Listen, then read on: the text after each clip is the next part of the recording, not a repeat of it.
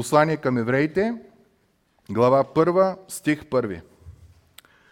Бог, който в многобройни частични откровения и по много начини е говорил в старо време на бащите ни чрез пророците, в края на тези дни говори на нас, чрез Сина, когато постави наследник на всичко, чрез когото и направи световете, който е сияние на Неговата слава и съвършен образ на Неговото лице, който държи всичко чрез своето могъщо слово. Той, след като извърши чрез себе си очистване на греховете, седна отдясно на величието в висените. Може да седните, мили братя и сестри, да бъде благословено Божието Слово. Миналия път говорихме върху първи стих, който ни казваше, че в миналото Господ е говорил чрез, по много начини, чрез пророците. И обърнахме внимание, че да говориш чрез пророците по много начини, като една призма. Един лъч светлина идва и се разпръсква на различни цветове, един вид цветовете на дъгата. И там говорихме, че пророк Исаия говори за Божието спасение, пророк Малахия говори за идващия Месия. И всеки пророк си имаше конкретна частица. Обаче накрая ни казва текста, в тези последни времена говори на нас чрез Сина. Едно единствено, последно, казва текста, откровение, чрез Сина. И обърнахме внимание, че начина по който е написан текста е все едно тая същата светлина на знанието за Бога, не вече през призма да минава и да разпръска в различни видове светлини, а минава през лупа. И знаете, лупата, ние сме горяли листенца, хартийки, някои къщи са горяли и такива неща. Лупата е концентрирано тази светлина. Та, текста тук ни казва, в края последното откровение е сина. И след малко той ще ни обясни какво има на предвид, когато каже сина. И ние знаем, че самото Рождество Христово изведнъж цялата светлина на Божията слава се изсипа върху тази ясла. Върху едно дете, върху един син, който накрая разбираме, че е цар. Ама различен вид цар. Не като тия, които тъпчат, мачкат, убиват и карат другите да умират за тях, а един друг вид цар, чието име е, спомняте ли си ангела какво каза на Мария? Ще го наречеш Исус. Исус означава Бог спасява. Той ще е цар от рода на Давид, обаче ще е друг цар, като никакъв друг, който до сега е съществувал. Той ще бъде спасител.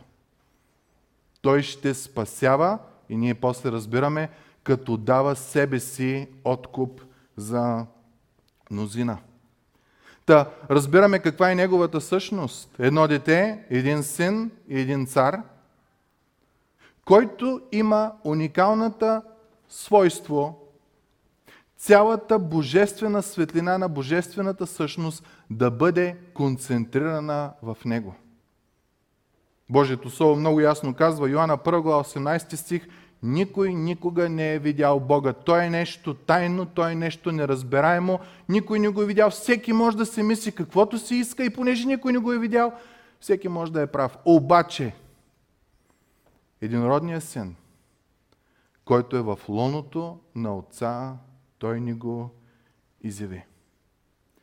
И това е момента, мили брати и сестри, когато някои хора от номинални християни, такива, които са само на хартия, изведнъж осъзнават, че това не е просто един спасител, един Господ, един, който го наричаме цар, ами той е моят спасител. Той е моят господар. Ние малко сме, как да кажа, кастрирали тая дума, Господ. Думата си е буквално господар, което означава, че щом той ти е господар, ти слушаш него каквото той каже, дори на тебе да не ти харесва, той е прав. И ние знаем, че той е прав, защото той е любов. Той беше цар, който се смири и дойде да живее като един от нас. Еврей казва, във всичко бе изкушаван. Няма битка, която ти и аз да не водим в нашия живот, С пристрастявания, с гнева си, с, с характер, с всичко, с външни изпитания, с външни неща, които Христос да не е минал през тези изкушения. И текста казва, но остана без грях, за да може да окоръжава тебе и мене. И когато аз изпадам в изкушение, в нещо, което не трябва да правя, но битката в мен е огромна, защото плътта си иска това, което е противно на духа, тогава Божия син, моят Спасител, моят Господар и моят цар идва и ми казва, устоявай. Аз устоях. Силата, която беше в мене, чрез Святия Дух, сега и ти я имаш. И постепенно, чрез тая Божия сила, не чрез наша сила, ние съзнаем колко сме. Колко пъти сме пробвали да отказваме неща, колко пъти сме съборили с грешни навици, с гняв, с какви ли не неща. Чрез Божията сила идва победата. Толкова е важен сина. Затова Бог казва, чрез автора на Евреи, в последно време, тия последни дни, Бог се откри на нас чрез сина. Няма призми, няма цветове, има концентрация на една единствена точка. И това е момента, в който от някой от нас, от номинален християнин, изведнъж осъзнава, че ти си скъпоценно създание в Божиите очи. Толкова скъпоценен, че Той даде сина си като откуп за тебе. Нашето спасение в Библията е описано като откуп. Не знам дали знаете. Знаете ли какво е откуп? Някой плаща цена, за да вземе нещо. Откупва го. Бог не е штракнал с пръст и да каже, айде, всички, които вярват в мене, са спасени. Не. Апостол Петър казва, не с злато и сребро или с преходни неща сте изкупени, но с скъпоценната кръв на Божия син като агнец чист и пресвят. Толкова си ценен, мили братко и сестро, в Божиите очи. Толкова сме ценни. Бог можеше да прати още пророци, можеше да прати магаре, което говори, можеше да прати маймуна, крава, която говори, но той знаеше, че ние сме ценни и изпрати сина си. И не само го изпрати да наполучава, ми да дойде и да умре. За тебе и за мене. Като неговата кръв бе пролята, за да може твоята кръв да не, бъда, да не бъде пролята. И когато ние наистина, поради Божиите милости, осъзнаем това нещо вътре в нас, живота ни става различен. Изведнъж радостта ни не е основана на това, което имаме, купуваме разни работи. Знаете как е, като купите нов телефон, докато излезе новата версия, сме радостни. Изведнъж радостта ни става основана на един, който е вечен. Тоест радостта е вечна. Надеждата ни е вечна, защото е основана на един, който е победил смъртта и казва в аз държа ключовите на смъртта и на ада. И нашия мир е основан на този, който е вечен. Следователно имаме, имаме привилегията да имаме вечен мир, който не зависи от обстоятелствата, които са в света. То е нещо вътрешно, което само Бог може да направи. И тогава човек от така нареченото номинален християнин става боголюбив човек. Осъзнава, че е възлюбен от Бог и той възлюбва Бог с цялото си сърце, с цялата си сила, с целия си ум – с цялата си душа. Цялото мое естество започва една битка, която е благословена. За Господа. Да, аз се боря с моите навици, аз се боря с това ежедневно, всеки път, като застана на молитва или чета Словото, аз имам време на борба с мисли в моя живот, но заради това, което Той е направил, устоявам. И то не е чрез моя сила, а е чрез Неговата сила, която Той дава. И изведнъж ние намираме смисъл в живота. И смисъла не е основан на нещо земно, защото той идва и си отива. Ако смисъл е в парите, е, като дойде една економическа криза, изчезват нещата. Ако смисъл е в имотите, едно земетресение. Смисъл е в един, който е вечен. Вечен цар, имаш вечно царство, и даваш вечен живот. И ти придобиваш вечен мир, вечна радост и вечна надежда заради Него. Във втори и трети стих, които искам да прочетеме, те са написани тук. Аз ще ги прочита и после ще ги разгледаме по-отделно. Искам да обърна внимание, авторът на Евреи, вдъхновен от Бог, обяснява същността на този син, на това дете и на този цар, който се оказва, че е нашия спасител. Стих 2.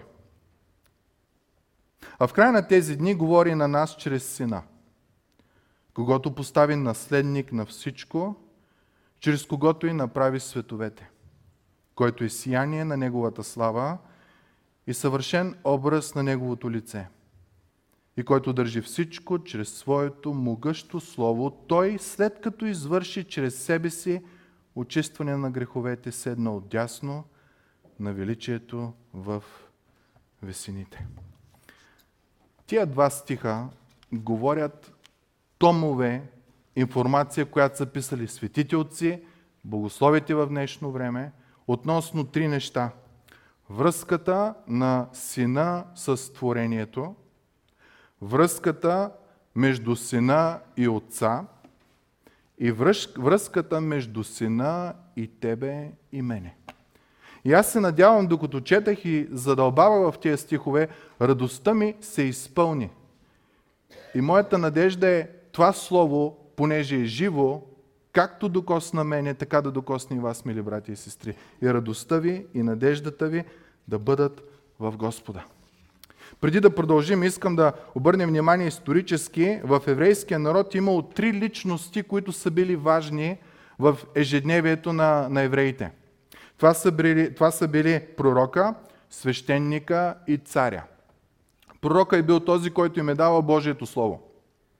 Свещеника е бил този, който е символизирал Божията милост чрез жертвоприношенията, т.е. ти си виновен, но твоята вина е поета от това животно, от кръвта на това животно и вместо твоята кръв да е пролята, е пролята кръвта на, на това животно. Това е ролята на свещеника, символично да показва това нещо.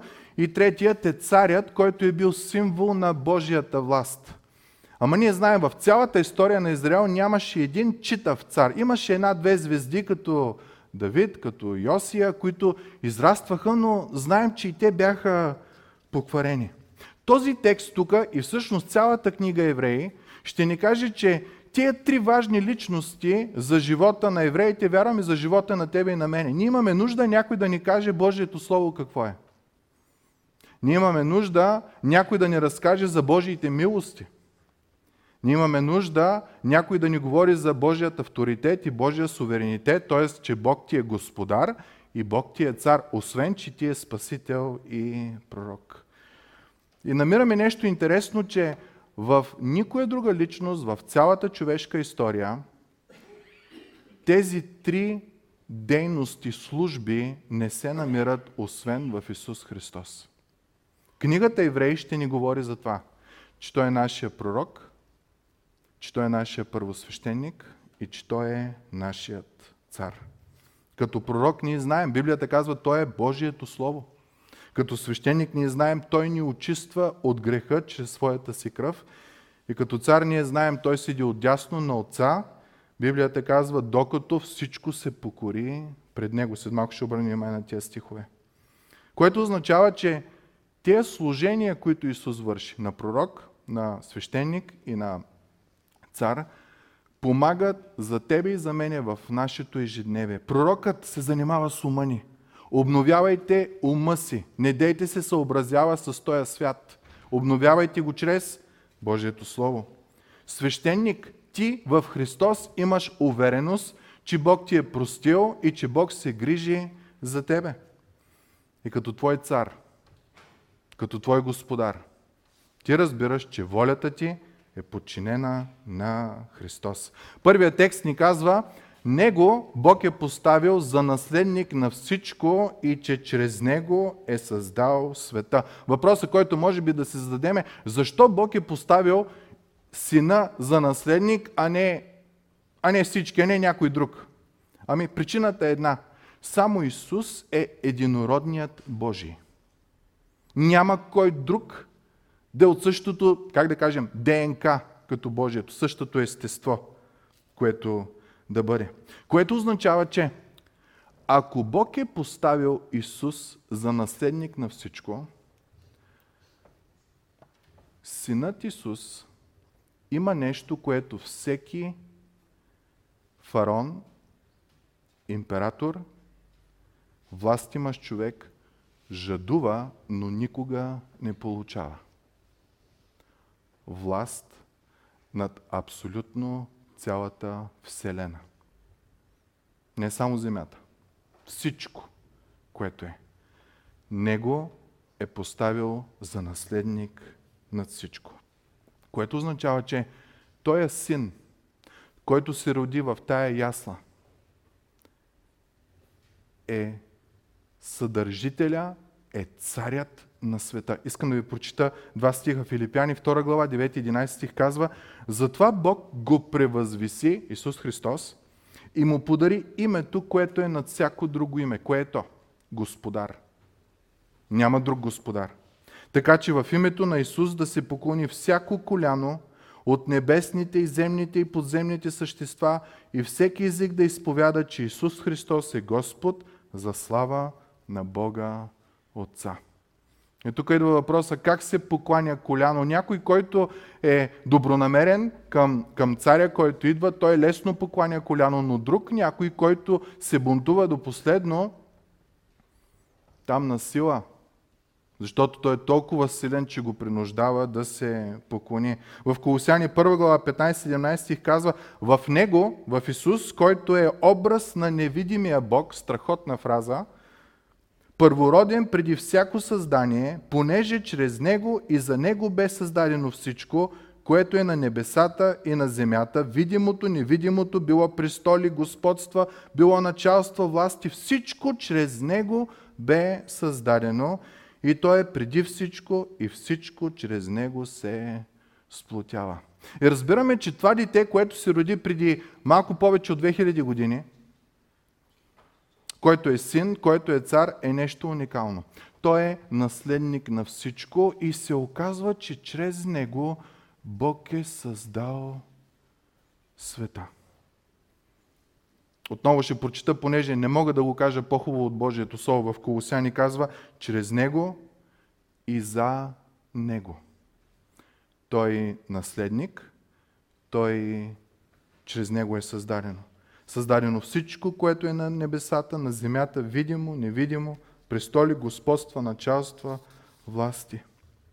Интересна е думата, която казва за създал всичко. В гръцки има две думи. Едната е крисис, за, създав, за творение, създаване, сътворил, което говори за материалната част. Обаче тук в гръцкия думата е интересна. Казвам ви го, защото е много важно. Думата е еон, което означава епоха което означава история, историята на света. Та, какво означава, че този син накрая се оказва, че освен, че е създал всичко, той държи всичко.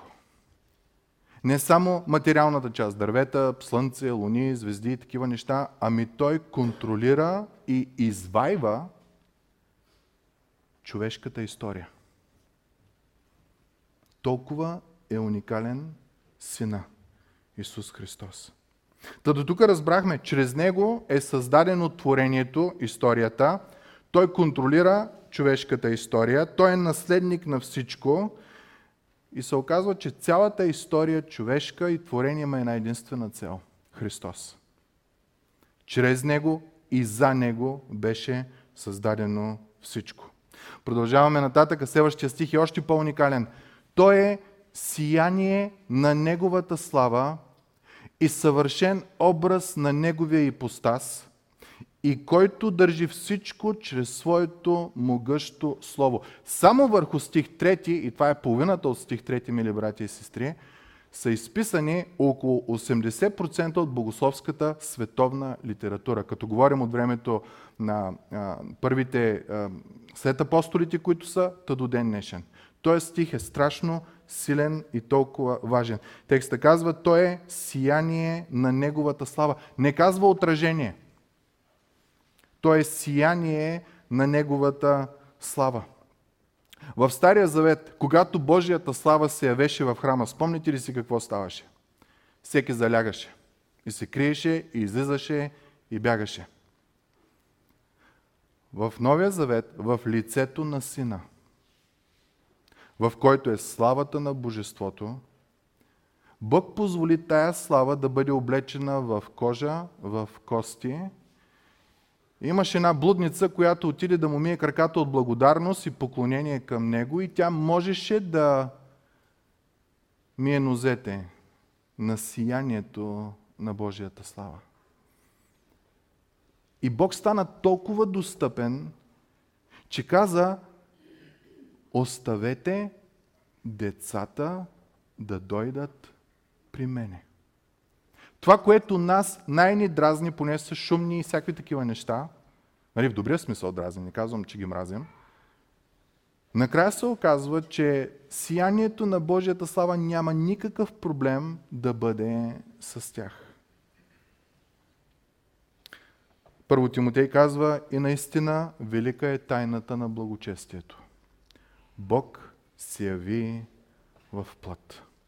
И когато говорим за сияние на Негова слава, може би най-близкото, което богословите са стигнали, е било Слънцето и неговите лъчи. Ако ние се доближим до Слънцето, ще изгорим, нали така? На момента. Обаче Слънчевия лъч, който 8 минути по-късно достига до Земята, всъщност съдържа в себе си същото естество като на Слънцето. То е сияние на слънчевата светлина. Исус Христос е сияние на Божията слава. Никой никога не е видял Бога, но единородният син, който е в лоното на Отца, той ни го изяви. Та Христос е този слънчев лъч, божествен лъч, съдържаш изцяло Божията слава в себе си, достъпен за тебе и за мен. И нека се замислим за уникалността Слънцето е това, което може да изгори всичко. Слънчевата енергия е тая, която може цял завод да, да даде сила на цял завод. И слънчевата енергия е точно тая, която може да събуди тебе и мене рано сутрин. С един слънчев лъч, грейнал директно в нашето лице. Бог, който е недостижим, Бог, който е далечен, Господ, Бог, който е непонятен за нас, няма как да го разбереме, изведнъж решава да стане като един от нас. Велика е тайната на благочестието.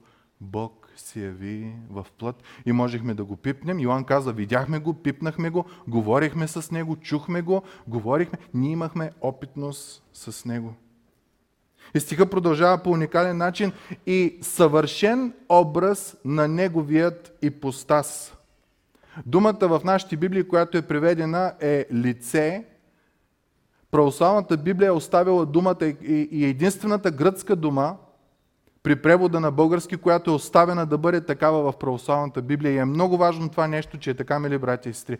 Когато ние кажем думата за лице, ние имаме предвид нашето лице, нали така? Обаче тук текста ни казва, че Исус е съвършен образ не на Божието лице как изглежда, а на Божия ипостас, което означава Неговата същност, което прави нещата още по-уникални. В Христос аз мога да видя същността на Бога.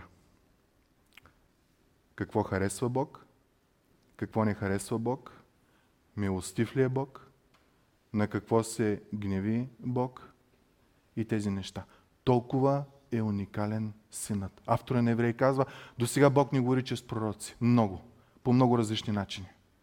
Но вече е концентрирал същността на своята слава, същността на своя ипостас, на своята си същност в един, в Сина, който е сияние на Неговата слава и съвършен образ на Божията същност. В една катедрала в Севилия те всъщност са много, но от Севилия е започнало. горната част е била страшно красиво украсена. И са забелязвали, че посетителите като идват и гледат само нагоре, защото наистина е високо и трябва наистина да обърнеш главата, деца вика на 90 градуса. Много хора, които имат проблеми с вестибуларния апарат, почвали да падат, почвали разни работи да, да припадат, било трудно, други се схващат, трети такова и те решили да направят едно огледало на земята. И като гледаш огледалото, ти виждаш естеството на, на картината, която е. Та, ти и аз, гледайки Божията слава, директно ще умрем. Бог каза на Моисей. Моисей каза, покажи ми славата ти. Бог каза, не може. Видиш ли я, нямате после. Ще видиш края ми на мантията на славата, дори не и славата. И Моисей видя и му блесна лицето. Израелтяните казаха, покри се, защото не може да гледаме такова уникално, страховито нещо е Божията слава. И всеки път, когато човек ми каже, мен Бог ми се яви в славата си, аз имам винаги едно на. Защото Бог като се яви в истинската си слава, ти като Исаия казваш, горко ми. Аз съм нечист човек. Живея сред нечисти хора. И ние не можем, образно казано, да гледаме нагоре Неговата слава, но гледайки надолу, съвършен образ на Неговото лице. Сина. Ние можем да видим същността на Божия ипостас, на Неговата природа. И това е много важно, мили братя и сестри, защо използва тази дума. Обикновено ние имаме една фраза вълка, кое си мини? Нрава или козената, а пък кое ни мини? Нрава. Та, тук автора на Евреи, Богов вдъхновен, казва, в сина ти виждаш нрава и същността, природата на божественото естество. Толкова е уникален сина. Та когато идваме да празнуваме Рождество Христово, мили брати и сестри, ние няма да си коледуваме и такива неща само, няма само елхи да правим да украсяваме дома си, ние ще го правим за Спасителят, който е сияние на Неговата слава и съвършен образ на Неговата същност, на Неговия ипостаст. И нещата продължават, автора не спира. Само един стих сме все още. Продължава и каза, който държи всичко чрез своята могъща сила, чрез своето могъщо слово. Извинявайте. Ние знаем в Библията как Бог създаде света. Спомняте ли си битие как започва? И каза Бог, Словото, Словото, Словото изговаря. И чрез него става всичко. Продължава стиха, говори за твоята и моята връзка, която Значи до тук ние разбрахме, чрез Исус е създадено всичко. Той дава живот на всичко. Това е по отношение на творението. Кой е сина по отношение на Бог Отец? Той е съвършен образ на Божията, на Божия ипостас и сияние на Божията слава. И продължава връзката му с тебе и с мене каква е. Той след като извърши чрез себе си очистване на греховете, седна отдясно на величието в висините. Знаете ли кой е единственият предмет, единственият мебел, вид мебел, който е липсвал в старозаветния храм? Стол. Не е имало място за сядане. Защо? Защото работата никога не е свършвала всяка година, за всяко нещо, ежедневно, ежемесечно, всеки грях, който вършиш, ако си искал да бъдеш искрен с Бог, ти си трябвало да ходиш и да носиш жертва и свещеника да изпълнява. Няма място за сядане, няма място на успокояване там. Постоянно си бил и в книгата Еврей по-нататък ще ни каже, че съвестта на човека е била винаги гузна. Защото ти си знаел, че тая година принасяш агнето, но следващата година пак ще трябва да го принесеш. Постоянно живееш с едно чувство на вина. В сина имаме привилегията да имаме чиста съвест. Толкова велик е сина. И тук ни казва, че положението на Исус в небесата, знаете ли какво е? Какво ни казва този стих? Той е седнал Свещеника в Стария Завет винаги стоеше прав. Той не можеше да сяда, защото делото не беше извършено. Но нашия първосвещеник Исус Христос, текста ни казва, седна отдясно на величието. Делото на спасение чрез Христос бе завършено. Самите думи на Христос на кръста, точно преди да предаде дух, спомняте ли си какво беше? свърши се, извърши се. Финиш, край. И това е една отеха за тебе и за мен, мили братко и сестро. Нашето очистване не е основано на делата, които вършим. Те са резултат от това, че сме очистени. Текста ни казва, че той след като извърши, много важна фраза, чрез себе си очистване на греховете. Чрез никой друг няма спасение. Няма друг посредник между Бог и човек, казва Тимотей. Няма. Чрез Него. И когато ние осъзнаем това, че чрез Него е очистване на греховете ни, както Той е седнал, така ние можем да седнем в Божието присъствие и да знаем, че сиянието на Неговата слава и съвършения образ на Неговия ипостас са достъпни за тебе и за мене. Книгата Еврей по-нататък ще каже, като знаем всичко това, ние с бодрост пристъпваме към престола на благодата в Божието присъствие. Няма да караш някой друг само да се моли за тебе. Ти имаш сам привилегията да отидеш в Божието присъствие. Но културата около нас научи на друго. Аз наскоро научих, че в Индия, ако искаш да си чист ритуално, трябва да вземеш тялото на мъртъв, да го изгориш, на твоя роднина, да го изгориш, да стриш костите и да ги разпръснеш по реката Ганг и тръгваш по течението на реката, където са тия а, пепелта от, от изгореното тяло и трябва да почнеш да пиш от тая вода, за да се прочистиш. На друго място казват, че хора трябва да ходят до върха на планината и там да медитират, докато умъртвят всички чувства и сетива. Едно такова се казва нирвана, такова състояние трябва да постигнеш, където ни, нито чувств, нито си жив, нито си умрял. Едно такова състояние. На други места пък казват, че а, взимаш вериги и почваш да се биеш, да се самообичуваш, понеже чрез болка се прочиства човек. На, на трето място, а, онзи ден гледах дори видео, пробиват езика си с страни, защото признават, че езика е зло нещо. И за да го прочистят, почват да се бочкат с страни. Мили братко и сестро, затова Бог, виждайки човешката глупост, в тия последни даде сина. Съвършен образ на божествената същност и сияние на Неговата слава. Който след като извърши чрез себе си очистване на греховете, седна отдясно на величието във висините ако нашия първосвещеник е седнал и управлява, понеже делото му е свършено. Колко повече ти и аз няма да седнем и да се успокоиме в Божието присъствие. Защото той казва, елате всички, които сте отрудени и обременени. Думата отруден включва в себе си смачкан от грях.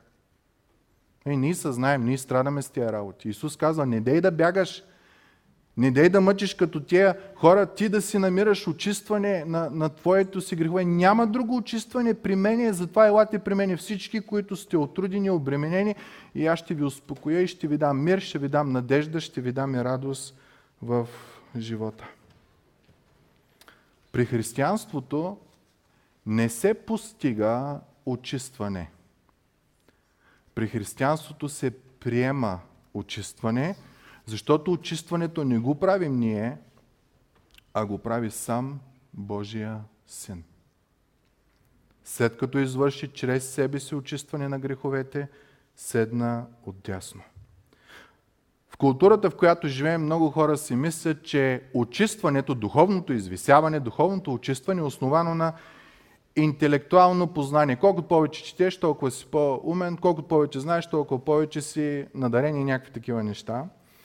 Да научиш тайните на света, айде така да кажем, конспирациите, които са верни или неверни, няма значение. Но ти търсиш тия работи. Не е емоционално. Някои от нас искат всеки път да, да почувстват Господа, да го почувстват, но не е и това. Не е и физическо, да правиш определени неща за да си получиш наградата. Нашето очистване е чрез една личност, Исус Христос, Божия Син. В никой друг няма прошка на греховете, освен чрез Исус Христос, който в момента седи отдясно в весените. Ако твоята увереност за твоето духовно състояние е основана на факта, че си роден в България и по инерция си християнин, Божието Слово те оборва и казва не е така. Ако твоята увереност за духовното ти състояние и връзка с Бога е основана на църковно членство, е основана, че имаш водно кръщение, сертификат за водно кръщение, е основана на това, че вършиш добри дела или изпълняваш определени църковни задължения, Божието Слово ти казва, че не е така. Твоето очистване е единствено и само чрез Сина. Само Той е сияние на Божията слава и само Той е съвършен образ на божествената същност, на божествения ипостас. Следователно, само Той, след като извърши чрез себе си очистване, може да седне отдясно и да ти даде мир, да ти даде надежда и да ти даде радост. В момента, в който ти тръгнеш да разчиташ на друго нещо, да ти даде увереност, къде си роден, какво си направил, към коя група си се причислил, в този момент радостта ти изчезва. Защото системата на радост, мир и надежда Бог е направил по своя си начин, а не по който ти си си определил. И тази, това рождество, искам да кажа към някой от вас, че няма нужда вече да се мъчите. Да се доказвате пред Бог.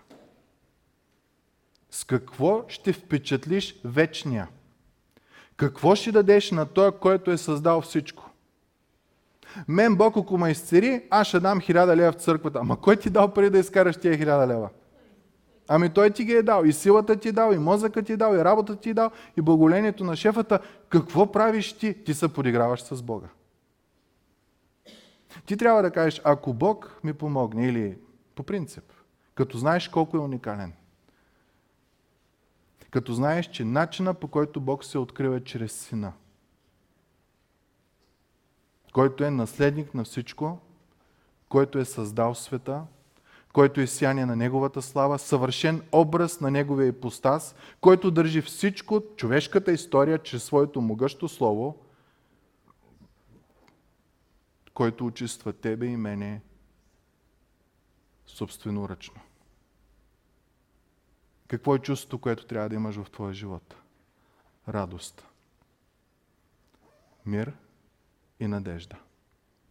Прият си, простен си, възлюбен си от този, който имал силата и властта да те смачка с диханието заради един път, че си нарушил неговия закон. Той е толкова свят но е избрал вместо това да ти покаже любов, милост, прошка и надежда. Та когато пристъпваме все повече и повече към времето на Рождество Христово, нека да не сваляме нашия взор от Сина, който, казва еврей по-нататъка, заради предстоящата нему радост, претърпя бой, бичуване, смърт дори на кръст. Знаете ли коя е радостта на Исус? Че един ден ти ще повярваш. И ти от живот, в който през целия си живот с гузна съвест ще трябва да изработваш твоето си спасение, възоснова на това къде принадлежиш, какво трябва да правиш, ритуалите, традициите и това. Изведнъж на тебе ще ти светне и ще ти каже той е наследник, той е Твореца, той е сияние на Неговата слава, Той е съвършен образ, Той държи всичко, Той ме очиства, Той е седнал, защо аз да стоя прав. И ти имаш за първи път привилегията и радостта да се успокоиш в Божието присъствие. Добри и верни слуго, влез в радостта на Господаря си. Над малкото си бил верен, над многото ще те поставя. Защото той е дете, но е син. Ама не какъв да е син. Той е царя на царете. Господа ни благослови, мили братя и сестри. Нека наистина с отворени чисти сърца, ако не сме повярвали в Исус, да повярваме. Като Него втори няма да намерите. Това е нещо, което купне душата на всеки един човек. Ако пък се окаже, че сме повярвали, ама май сме повярвали в материалната част, а не в духовната част, нека погледнем към сина. Защото който има сина, как продължава текста? Има вечен живот. Който няма сина,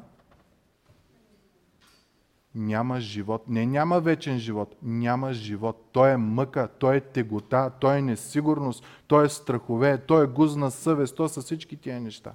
В Сина, в Исус Христос, ние имаме нашето спасение. Нека да се помолим.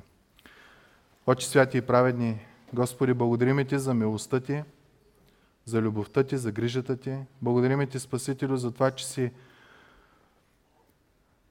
толкова велик и че си ни открил Твоето величие и въпреки това ние Те познаваме като един, едно бебе, едно дете, един син, който позволи да бъде пипан,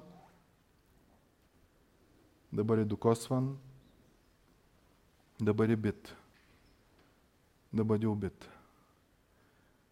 И преди да се разочароваме, Господи, от това, ние разбираме, че Той беше бит поради нашите беззакония. И Господи, сърцето ни умира от радост за Твоята милост, която Ти показваш чрез Сина. Амин.